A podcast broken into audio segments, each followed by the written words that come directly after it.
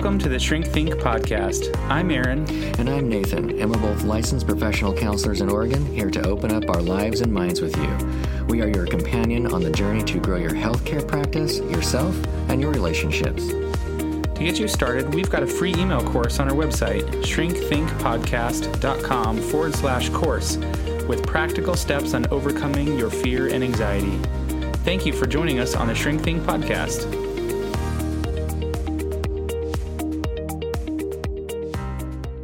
Hi, welcome to the Shrink Think podcast.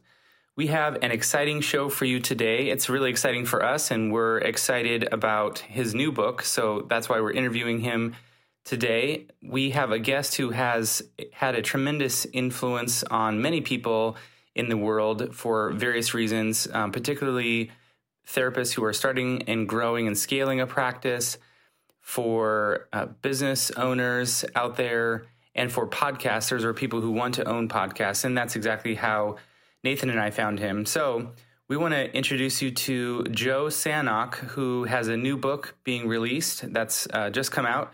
He's the author of Thursday is the New Friday How to Work Fewer Hours, Make More Money, and Spend Time Doing What You Want. This book examines how the four day work week boosts creativity and productivity. Joe has been featured on Forbes, Good Magazine, and the Smart Passive Income podcast. He's the host of the popular uh, podcast, The Practice of the Practice podcast, which is recognized as one of the top 50 podcasts worldwide. Let that sink in. With over 100,000 downloads every month. Best-selling authors, experts, scholars, and business leaders and innovators are featured and interviewed in the 550 plus podcasts he's done over the last six years. That's amazing. Let's jump right into it. We're, we're excited to have him on here, and we hope you enjoy our interview with Joe Sanok.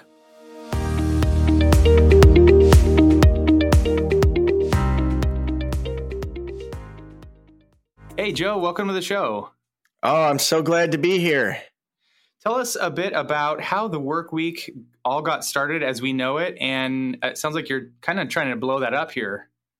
Yeah, you know, I think it's interesting. A lot of people are talking about the four day work week now, and it's it's. I'm so excited to be a part of this conversation. Uh, so when I first started working on Thursday is the new Friday, my new book, um, one of the questions that I hadn't even kind of put into my pitch uh, to HarperCollins was, you know, how did we even get here? Um, and so I started diving into just some of the research and um, some of the history around our work week and even where we got the week, uh, because in nature you know, it makes sense. The earth goes around the sun, you know, that takes a year, it revolves, that's a day. But in nature, there's not really anything that's seven days. And so I asked myself, like, where did that seven days come from? And if you look back several thousand years, it was actually the Babylonians that made up the seven day week. Uh, they could see the sun, the moon, Earth, Mercury, Venus, Mars, and Jupiter. And those were the seven brightest kind of things in the sky. And they said, well, we should have a seven day week. Uh, you know, the Egyptians, they had an eight day week. The Romans had a 10 day week. So right from the beginning of kind of working on this book was wait, we we made this up. Like we made all this up. Um, it, it's crazy that you know we just as easily could have had 73 weeks in a year that were five days each. Like that, that's just as much of a possibility. So starting with things that feel very normal to me, a seven day week, um, maybe aren't necessary was a great place to start. Uh, and then when I started to look at the 40 hour week, I, I was like, where did that really come from? And in the late 1800s, early 1900s, the average person was working 10 to 14 hours a day, six to seven days a week. That was just the norm for most people. Wow, and then in wow. 1926, Henry Ford switched to the 40 hour work week to just sell more cars to his people, basically. Wow. Okay. So, so he sounds like Henry Ford just kind of was like, wow, I think I'm working my people to death here. We'll try to make this a little easier.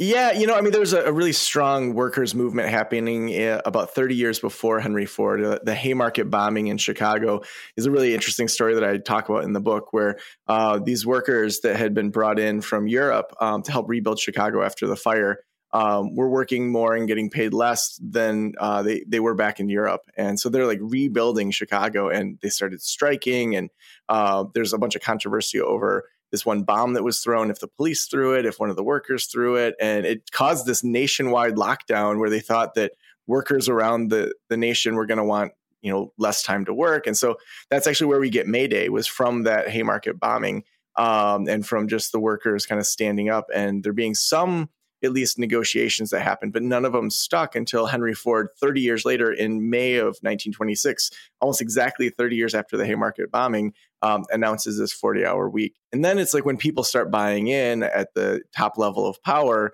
this thing that we now think of as, again, being something we know uh, the 40 hour work week, working five days a week. Uh, it's relatively new for humanity. It's, it's less than 100 years old. But for most of us, we feel like, oh, yeah, that's just how it's always been. But it hasn't been. Again, we made it up.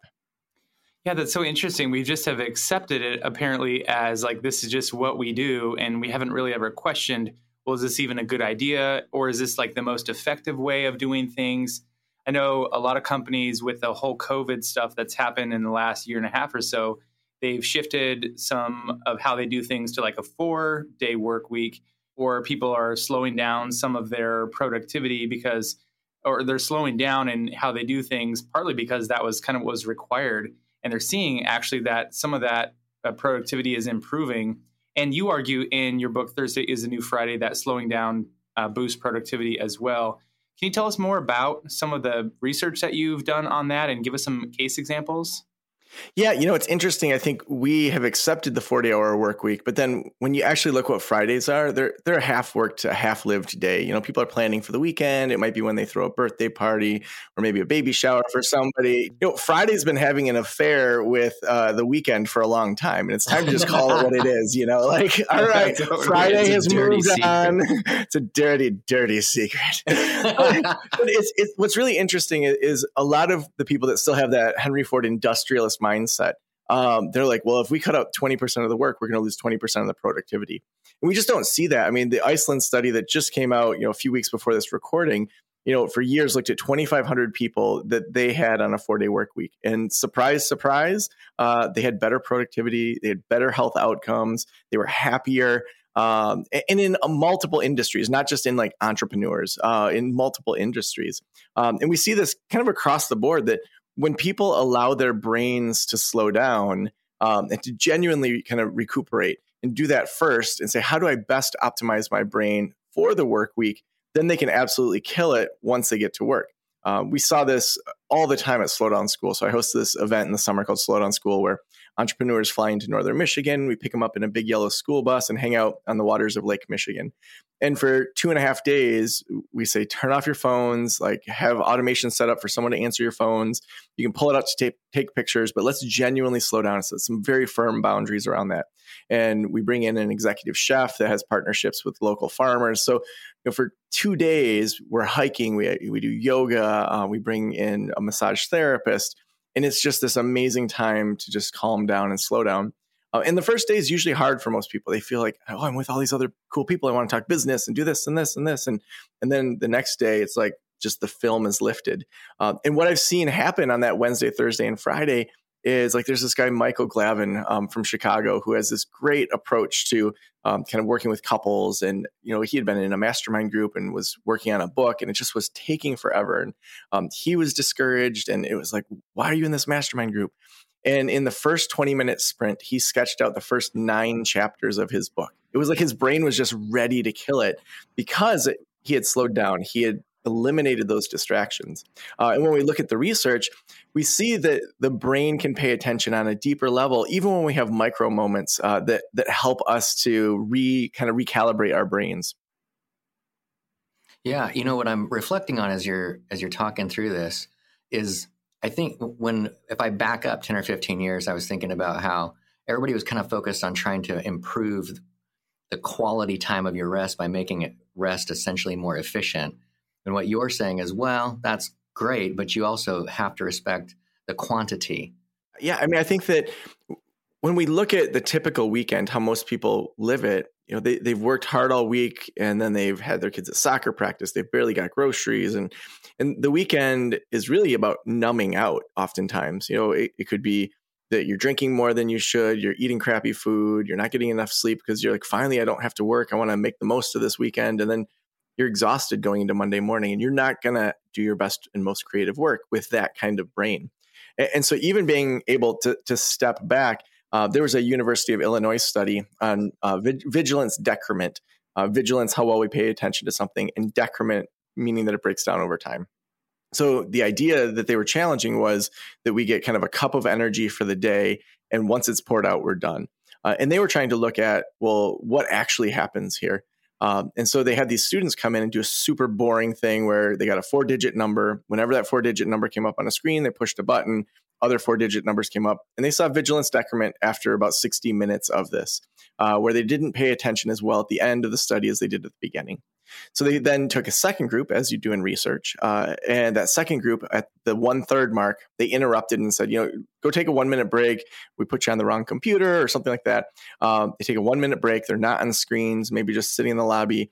And then they came back and did another third of the study and gave them another one minute break. And they found that there was zero vigilance decrement with just two one minute breaks over an hour period of time. So, why does that work? Well, you think from a just evolutionary standpoint, when you're in a new situation, your brain needs to pay attention. So even that one micro break reset the brain enough to say, okay, now it's time to re-engage with this activity in a different way.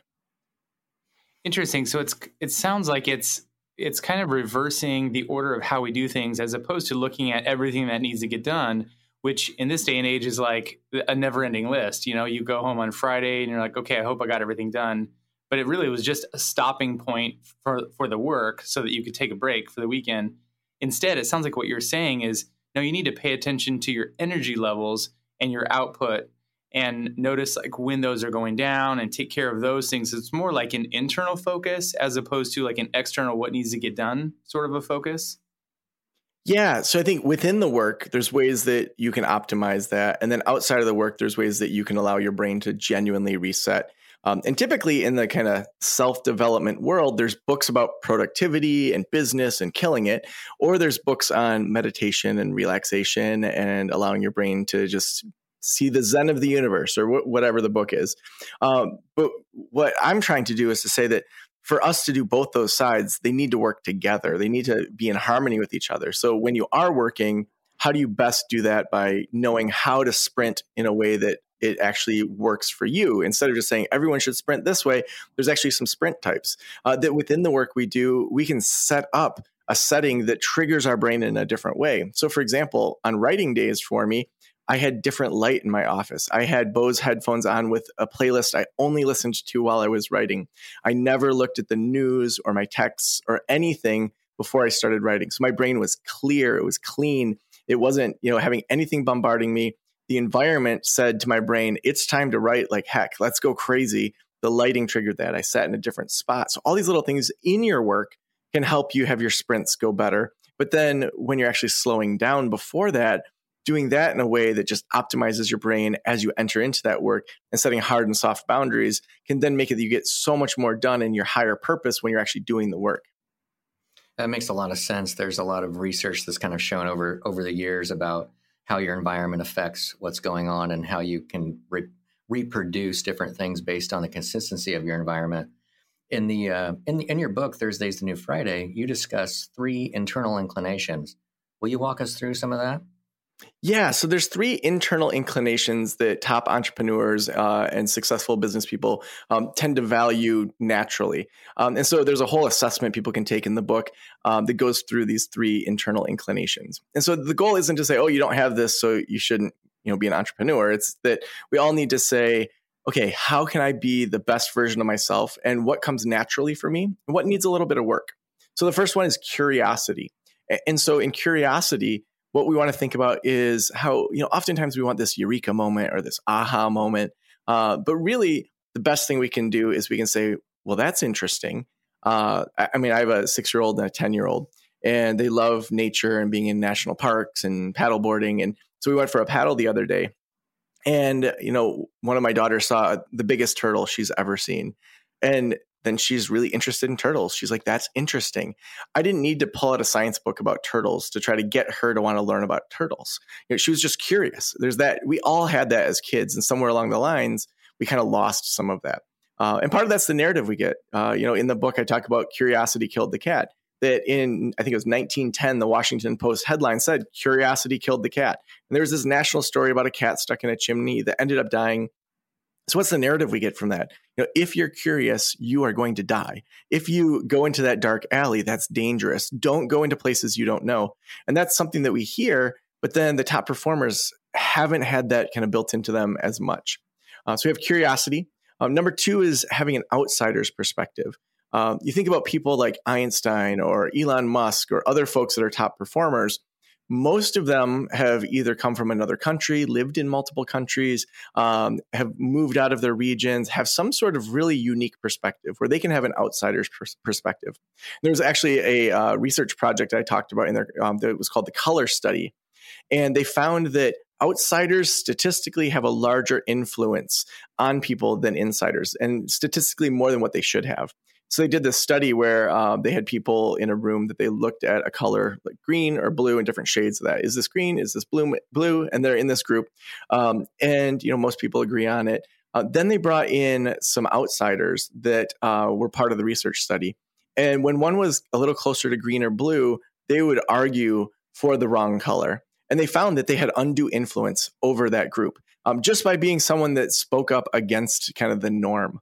Uh, and there's many studies that also kind of um, show that that outsider perspective can be extremely helpful in, in, thinking differently. And then the third one is the ability to move on it. Um, there's always this tension between speed and accuracy. Um, you know, uh, we're taught in grad school write a paper, refine it, take it to the writing lab, and then finally turn it in, and it's supposed to be perfect, and then you get graded on it. But that's really not how the adult world works. We can adjust, we can change, we can switch it. Uh, I want things to be perfect if it's brain surgery or if it's you know some anyone cutting me open. I want them to be very accurate. But most situations, speed is going to be more important and better for a business uh, than than the accuracy side of it.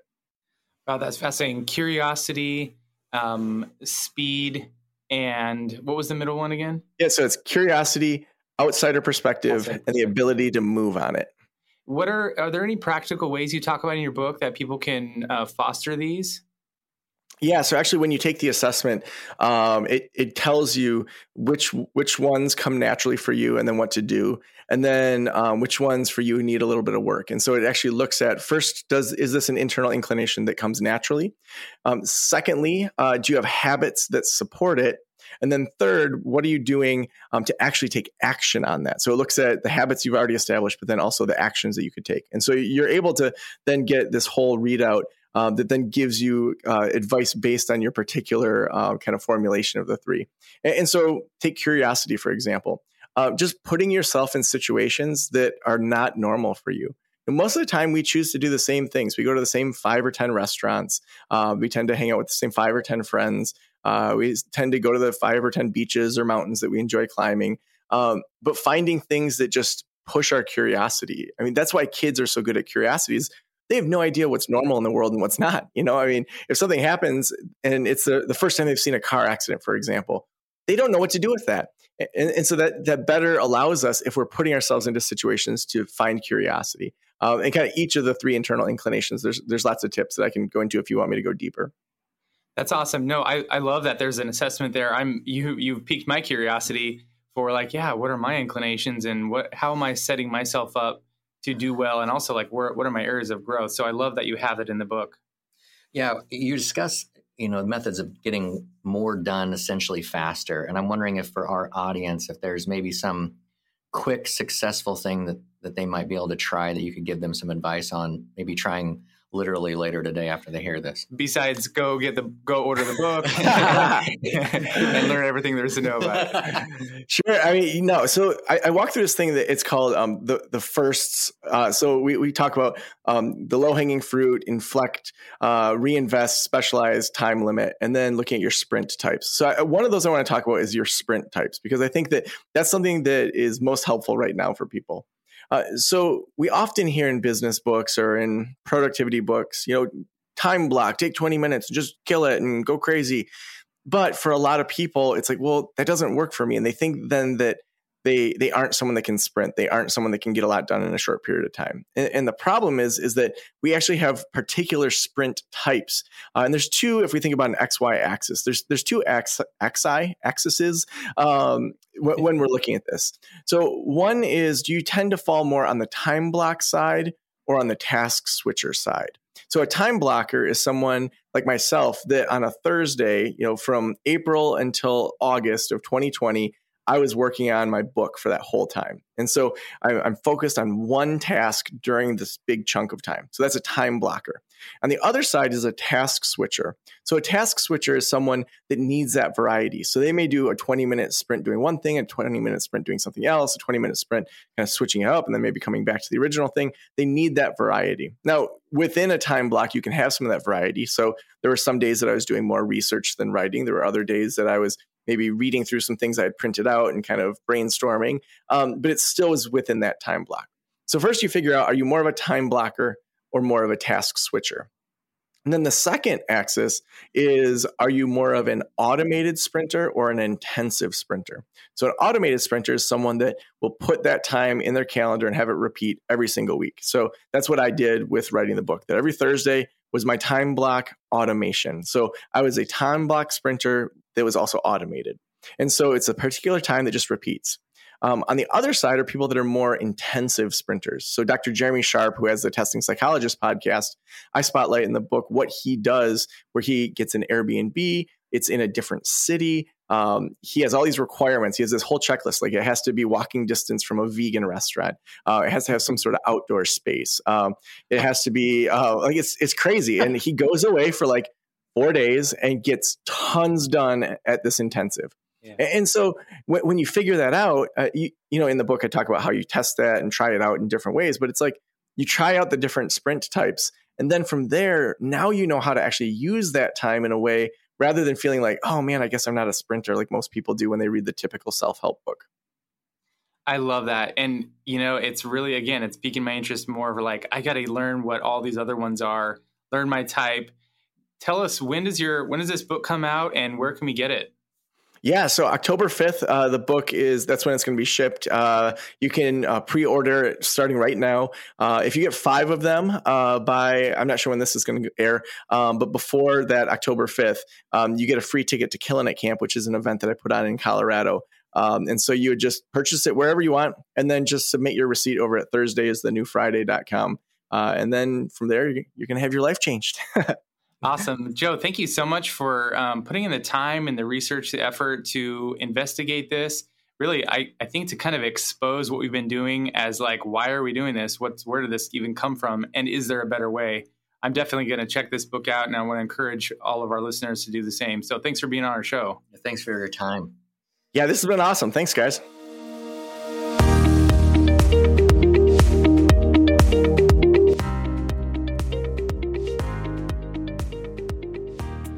Wow, that was so good. I I'm always inspired when I'm around Joe. I've um, been around him a few times, and um, I, he always surprises me with the amount of information that he knows and his ability to communicate it really succinctly. I'm just, I guess, in reflection, just starting off with that first part. I guess my mind is still a little bit blown about this 40 hour work week that, um, in some ways, is kind of arbitrary, or in some ways, you know, the world has evolved since that was created, and maybe it's time to rethink that um, just as he was even talking about the four day work week or the uh, Thursday is a new Friday, the three day work week, I'm like, yeah, do, do I need to restructure things? Do I need to think about doing things a little bit differently to give myself some margin or even just to change how I'm living my life? You know, we talked about the weekend being like this slothful place, maybe in his household. No, I'm just kidding. I think dirty. yeah, that's his dirty little secret. um, no, but it's true. I think uh, he just, you know, thinking about being on the couch and just lazying out or whatever. It's like, yeah, maybe if I did things differently, that I wouldn't feel that way. So it's like a chain of events. So anyway, just my initial reaction um, to that was like, yeah, there's just why are we doing things this way, and can we conceive of a different way of doing things that's going to be more effective? I think the the man, you could go back and listen to the interview again and pull more out of it. Um, there's just one of the things that's crazy, uh, you know, it's unassuming. I think is probably a better word about what Joe is. He's just kind of a normal guy, but as soon as he gets on, like he's an average Joe. oh yeah, that just happened. you punk mic drop. anyway, he's he's this unassuming guy that's like, he kind of sees things a certain way and and he's able to take that information like you're saying succinctly and it seems like he's just talking about things but but it's like all of a sudden you realize you're drinking from a fire hose like wait, wait, wait, wait, wait, wait, wait, wait. Like, what did, what did you just say? You just broke a concept down in like 15 seconds that is a big deal. Like, you know, that's a big deal. I think what he said about curiosity is is right on about that. Is he seems to have a different kind of a curiosity about the way things are and why they are that it seems like for a lot of us we just take them for granted. And maybe that's from his his work, or maybe it's I know part of his life he had a rough year in 2012 um, with cancer and some issues with his own family um, that he was having to deal with. And those kinds of things just cause you to look at things differently and to reevaluate the way that you're doing things. And so I just wonder uh, if that curiosity was fostered by some of those challenges that he went through, which makes me think about how I'm doing my life and the things that I'm doing. I'm like, I want to have that kind of a curiosity, not just to take everything as it is at face value, but maybe to to think about like, huh, I wonder why that is, or I wonder if there's a different way of doing this. Is this the best way? Yeah, I was wondering as he was talking, at what point, and I and I almost asked this, but it um, it just didn't quite present itself. Like, at what point did he just just get overloaded with inside of his study and in, in this information, and then go like, that's it, I'm switching, I got to do it this way, because um, what I know about him is that he he's he's kind of rigid's probably not the good word, but like very specific in his structure of of how he organizes his work. And so, like, I mean, we could call him, you know, but the reality is, is like, unless it's unless it's pertinent or or like fits into a category of completely personal versus like business, it, it's not going to work. Like he's he's very good with boundaries, and just you're just not going to talk to him on a Friday, for example. It's just probably not going to happen unless there's some random personal thing that attaches to it. But so I was wondering, like, did he kind of start off looking at this from one direction, or did he like kind of just follow his intuition and then get overloaded and go like, nope, this is dumb, as he kind of put it as he was talking about it, that like this seems so freaking arbitrary. And people like Joe, you maybe have somebody in there in your life or know somebody in business that is just kind of a natural systems organizer. It's like he just organizes thoughts and systems really well and can put that out there where like you go, oh, okay, that makes sense. I'm going to do it that way. Like I'll do it that way. Yeah, and I think that systems organization um, also seems like it causes him to look at how he's doing things and to ask questions of like, wait, is this the best way? So let me let me find more information about like what are the different ways that people do things? Where do I fit? I mean, that's kind of what that assessment that he was describing from his book was talking about. Which man, I don't know if he was well, okay, yes, he's trying to sell his book, and he did a great job because I, want to I want to get that book and take that assessment and learn more about myself. Especially when he was talking about like the different kinds of sprints that you can do, and I, I don't recall if he set this up well, but sprints being different ways of attacking tasks. Um, sprinting being like a focused time where you're intensely turning everything off. I think he did. He mentioned this turning everything off and just focusing on doing this task for a set period of time like when we are at, at Killing Camp a couple of years ago, he had a number of these where he'd set a timer for 20 minutes, ask you to turn every electronic off, and just focus on this one task for 20 minutes until you were completely done with it and get everything out. Squeeze squeeze the entire tube of toothpaste out. But people have different types of sprints that they can do, and knowing that about yourself, I think, can help you to maneuver through your life much more effectively and set yourself up to do what's best for you and what you need, as opposed to finding yourself in these situations where you're struggling, where you're doing things that, like, oh, why am I having trouble? Well, maybe I just didn't know this about myself and I needed to structure things differently. Right. And I think f- for those of you out there that, like, you can tell as he was talking that this is geared for entrepreneurs. He's this book is um, he that's who he kind of had in his mind, I think, to some extent, um, and when he was writing it. Um, but the reality is, is that, that, a lot of this stuff crosses over to every everyday situations and work. And I think uh, you know one of the implications of this whole thing is that as as people, as he said, he's just part of the conversation essentially with the four day work week. That there's going to become pressure to for the workforce probably to reevaluate the entire pers- this entire perspective. And I think one of the things that he talked about offline, it was he was mentioning like he goes, I really think this generation we will be this this whole five day work week, Monday through Friday is over. It's just a matter of, of, of probably a few short years. And I think I I agree with him. And to be totally transparent, prior to talking about this, I was not a I was not a party to this. I, I saw I was like Thursday's a new Friday. No, it's not. Um, like, How do you really feel? right. Um, and I mean, I, I know Joe well enough to know that he's not he's not just trying to quote unquote make money. What he's trying to do is to be authentically efficient. I think is what I would say. Like he wants to get stuff done. He wants to be efficient about it. He's a natural driver. And in talking with him in that interview, I was reminded about like this is what he's doing. Like, and when he's looking at this, doing this research, that research was mind blowing for me. Some of it was like, what? Like the whole thing with the cup and holding the attention, mm-hmm. and even the micro uh, minute that these folks had to step That's back. That's crazy. It's one minute. I know the. For me, it, it's like I'm a variety person. I think too, um, to an extent. I mean, I need to be able to focus for a period of time, mm-hmm. but I can't. Like, I need to move on. Like, I can't have this sprint as as what he calls it, and it's not just him. I mean, it's kind of the business world talks about that in firm as a sprint. I need to be focused in that, and then it needs to be done. It can't be like I'm gonna like he sat down and write that book for what like three months or something. Oh, like April through August, so yeah. more than that. Yeah, okay, but but he's still focused. Is my point for these months? right. Like Nate's not doing that. no books coming from Nate's office. Not not in that way. It'll be over a long period of time. It'll be a wonderful book and extreme. Anyway, um, but that's that's just. But you know, the he talks about the differences and that kind of thing. But as he was talking about that, I thought, oh yeah, that is that is totally true, and that's something that you that's a takeaway you can take right now, no matter who you are. Like if you're trying to be like maybe you're a lot of us right now, a lot of people out there are doing side businesses. They're doing like what can I kind of do to like supplement income and that kind of thing. And so maybe you're like, ah, I kind of need to do a website. I probably need to have something. You know, maybe you're an art person. You're trying to use Etsy or whatever.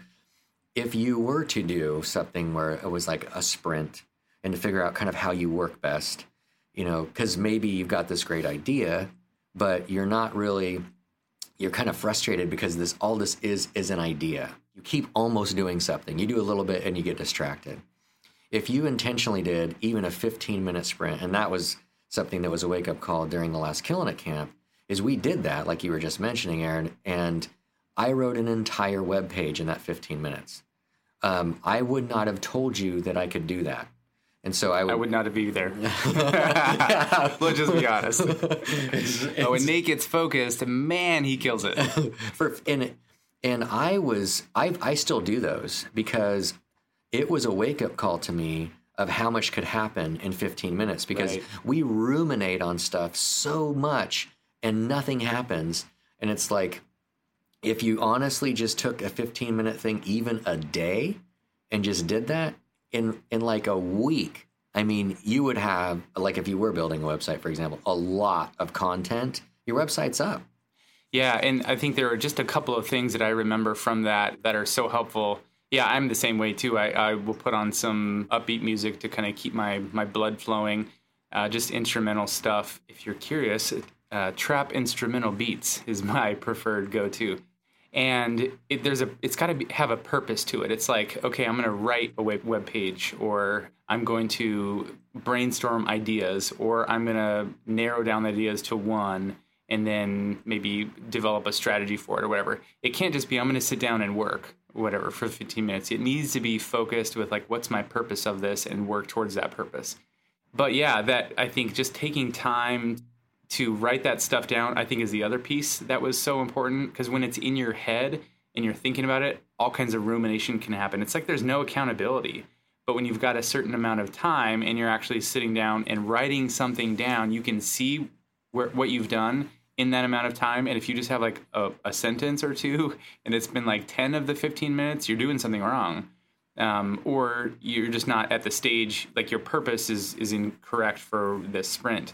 So writing stuff down can help you to actually like propel you forward and get that stuff out of your brain, hold you accountable to doing something with it, which I know Joe is all about that. He's all as an Enneagram 3 achiever driver, he is trying to unlock your potential, which I love that you shared that, Nate, because it's like, um, you know, that potential is inside you. And that's why I love being around you, is because I, I know that when you get into that space, it comes gushing out. And all of us all of you have that potential when when things are kind of in, uh, lined up correctly. Right, and I think it sounds like that assessment's pretty going to be pretty interesting. It seems like uh, you could actually discern quite a bit from it, and I know that um, essentially, when you uh, the whole point of, of like how Joe operates is like there has to be a significant result, or it's a waste of his time. So I trust that about that kind of upfront because that's just kind of how he is.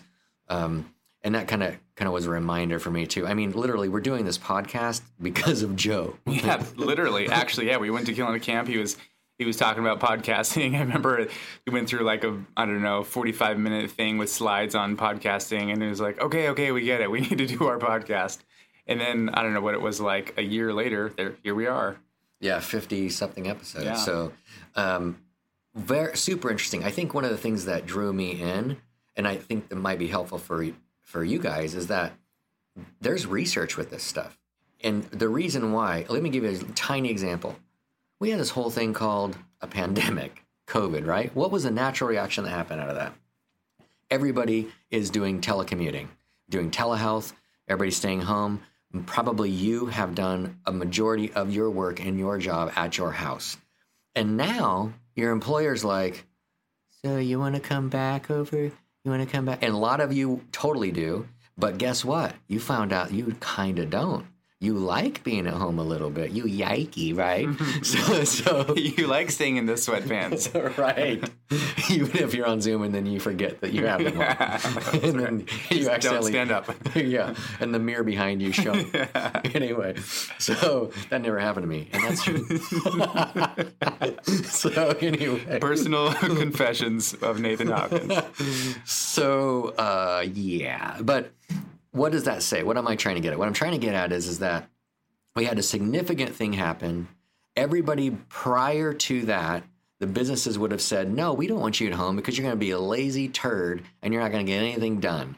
And now we found out, like, no, that's not true. Actually, you're just as efficient and sometimes better. But we do like to be around folks. We do need that connection. So now there's this weird amalgamation thing that's happening, but there was a lot of stress that caused that. I think everybody's really open right now, and I think Joe's book's pretty apropos. Like, we're hey, we just learned we can shift things. Watch this. You want to think that's because there's the evidence that supports the efficiency on this. I think is the slingshot. Yeah, and I would just like to say amalgam and apropos dang, you unlock Nathan's potential, and all of a sudden he gets so like, like vocabulary vocabularious. yes, we're using that word for the rest of our life. vocabularious. But no, you're that's a great use of that. I, I think you're absolutely right, and and hopefully for those of you that are out there, if you listen to the interview and you got some ideas about like, hey, maybe this can be really helpful for. Um, just causing me to rethink my life, just to be some outside force that can come in and shake up what I've been doing. If anything else, it just gets me to rethink what I'm doing to see that maybe I am already being very efficient and productive, or um, at best, maybe there's something I can be doing differently to make my life easier. I mean, I even love what he said about slowing down to boost productivity. That just sounds better to me. Being slower and being more effective, more productive is like, wow, so I can like put my feet up on the coffee table and have a drink and work is getting done, it's kind of like, yeah, a little bit. So anyway, um, I I just want to give a shout out to Joe. Thank you again for being on our show. Um, thank you guys for listening to the the interview. Um, we we want to have people on the show that are going to help us do things better, differently, give us information um, to live our lives in healthy ways. And even though Joe is in this like entrepreneurial space, it's always appropriate and always helpful so thanks for listening to his interview. The truth is, everybody works, right? Everybody works. So at the end of the day, this is just about what what makes things more productive and efficient. You know, people want to say, "All right, well, it is true that if you give people an out and you give them stuff, they will have a tendency to not do anything. like, you know, that's just human nature. But we don't want to do that. And we want we do want to work, and so, and we do benefit from that. And so, this is just a way to go, hey, let's honor this fact. Let's actually partner with our natural inclinations and let's get way more efficient and just agree that we have those and not try to shove a bunch of squares into some octagons and circles into some ovals and try to understand who we are. I, am really hopeful about that assessment. I think that I think could be really helpful to try to just kind of agree with like, oh yeah, that's probably totally me, because then you can just agree with it and move on. So I really appreciate Joe coming on. I think that we will see him in just a few weeks, maybe even a couple. Don't know um, for killing a camp. So hopefully that all works out. And Joe, thanks again for showing up and telling us all about it. And all of you have a great day.